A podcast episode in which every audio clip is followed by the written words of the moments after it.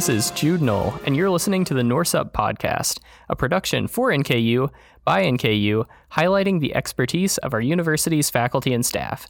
Joining me, as usual, is my co host, Clayton Castle.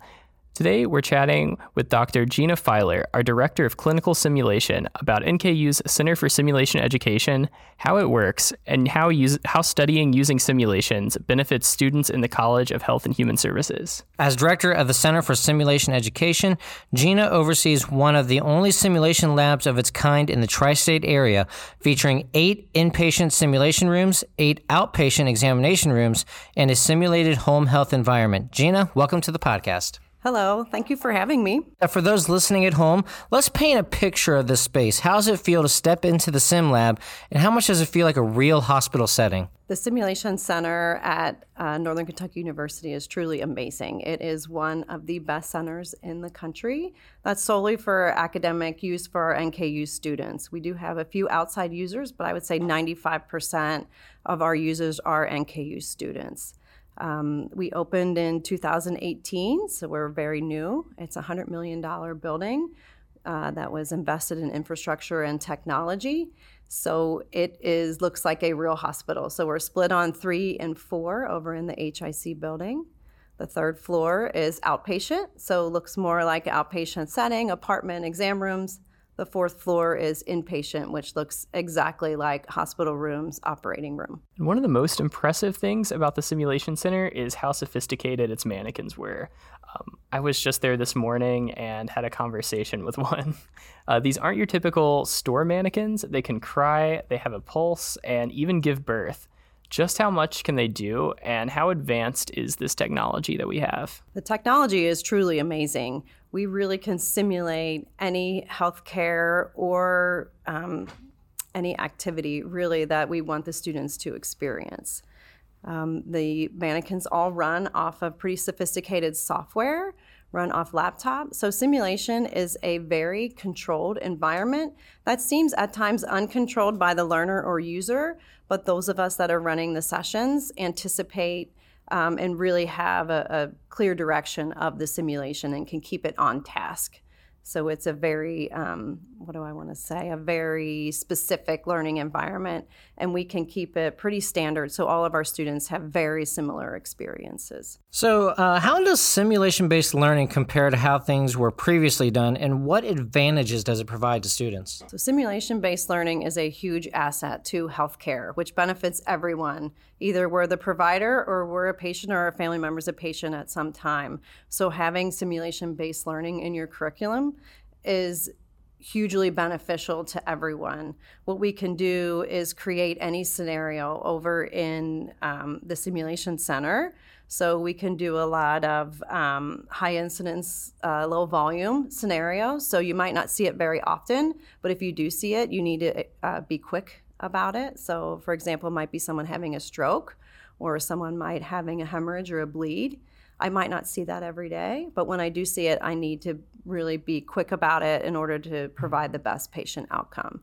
So, being able to simulate those activities and have our learners and students participate makes them more confident at the bedside or in their practice um, out in the, the setting which they're practicing. And they're able to um, really examine themselves at the bedside, how they um, practice under stress and really being able to um, provide the best outcomes for their patients. And speaking of different settings, many of the pictures people may have seen in the simulation center show mannequins in hospital beds, but there's a lot more to it than that. We have outpatient spaces that look more like where you might get a checkup, and there's also a space that looks more like a normal living room or apartment. Uh, how many students and majors get to take advantage of this center, and what breadth of different types of settings do we actually see in here? That's a great point. So you do think of inpatient simulation, which we do a lot of, but our third floor is dedicated to outpatient simulation. So we have eight um, exam rooms, which looks um, like a clinic or where you would go see your, your physician or provider. Uh, we also have in the apartment setting. So what goes along with those spaces is if we have a very robust actor program. They're called standardized patient actors. So we have about 20 actors that we employ here at NKU that will be your patients or your um, clients that you're interacting for the day. They are excellently trained. Some of them have healthcare background, some of them have acting background, and we train them for that scenario.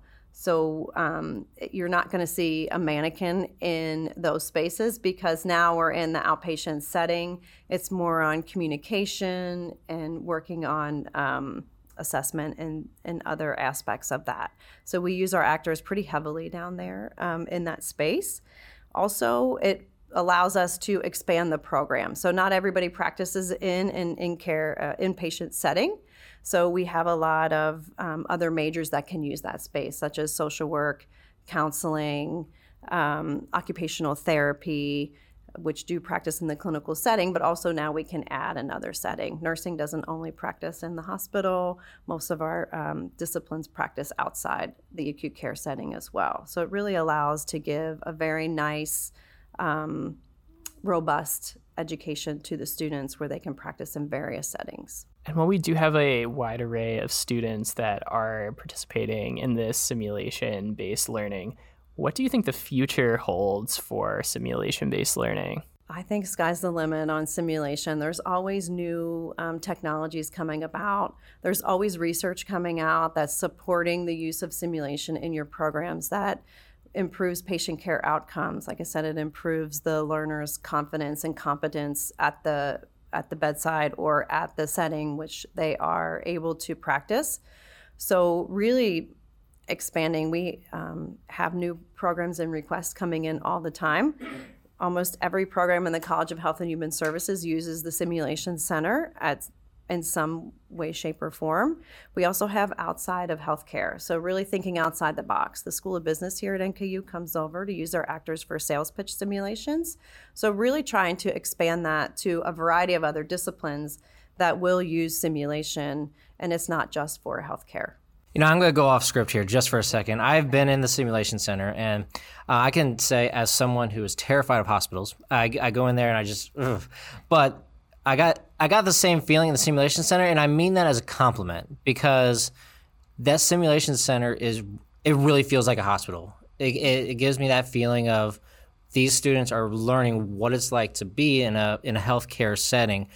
When you have that kind of unique center here on a college campus, how does that set NKU apart from other colleges and universities? It really sets NKU above and beyond, and I think. Um, NKU, I appreciate you doing this podcast because I really think more people need to know about the amazing learning opportunities that students have when they come to NKU.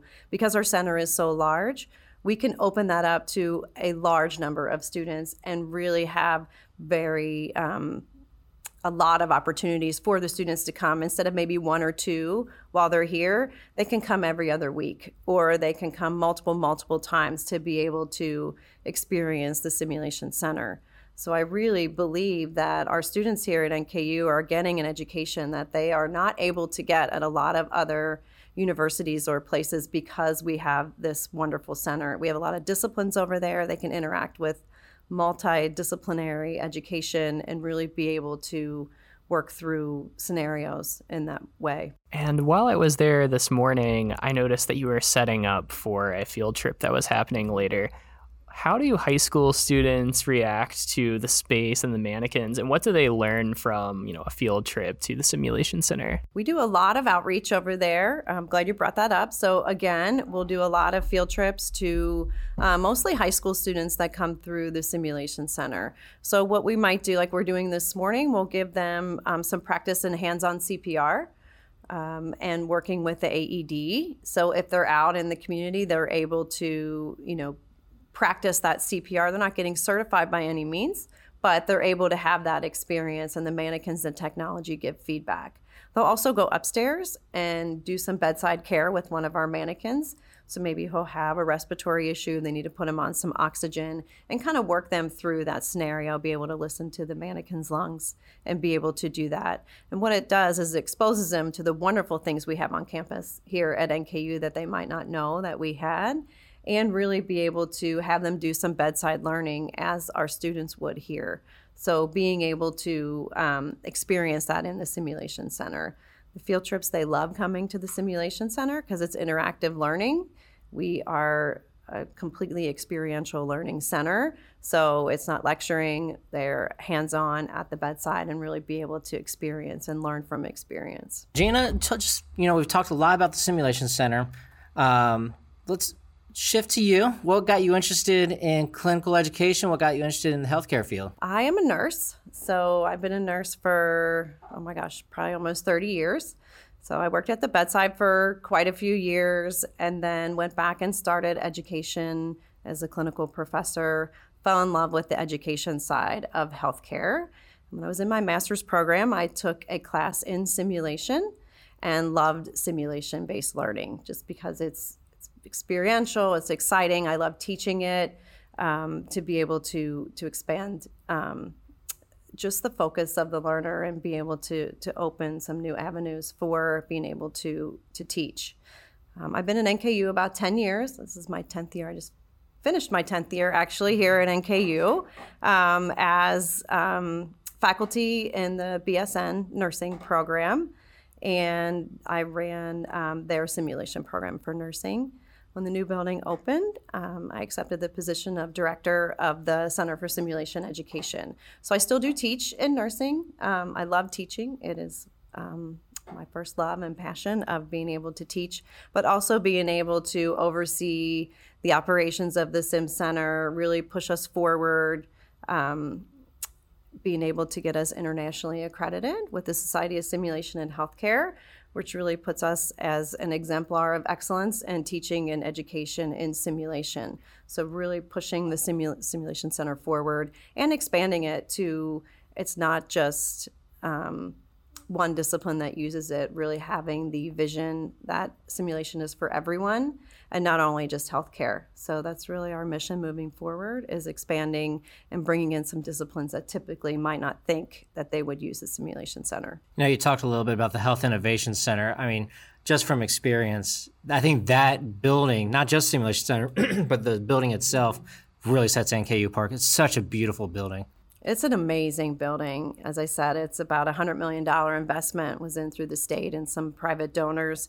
And it's just a great learning space. It's bright, it's new, it's just, it sets NKU apart from many universities um, where students might have the, the choice of going here at NKU, which is a, a wonderful um, place to get an education.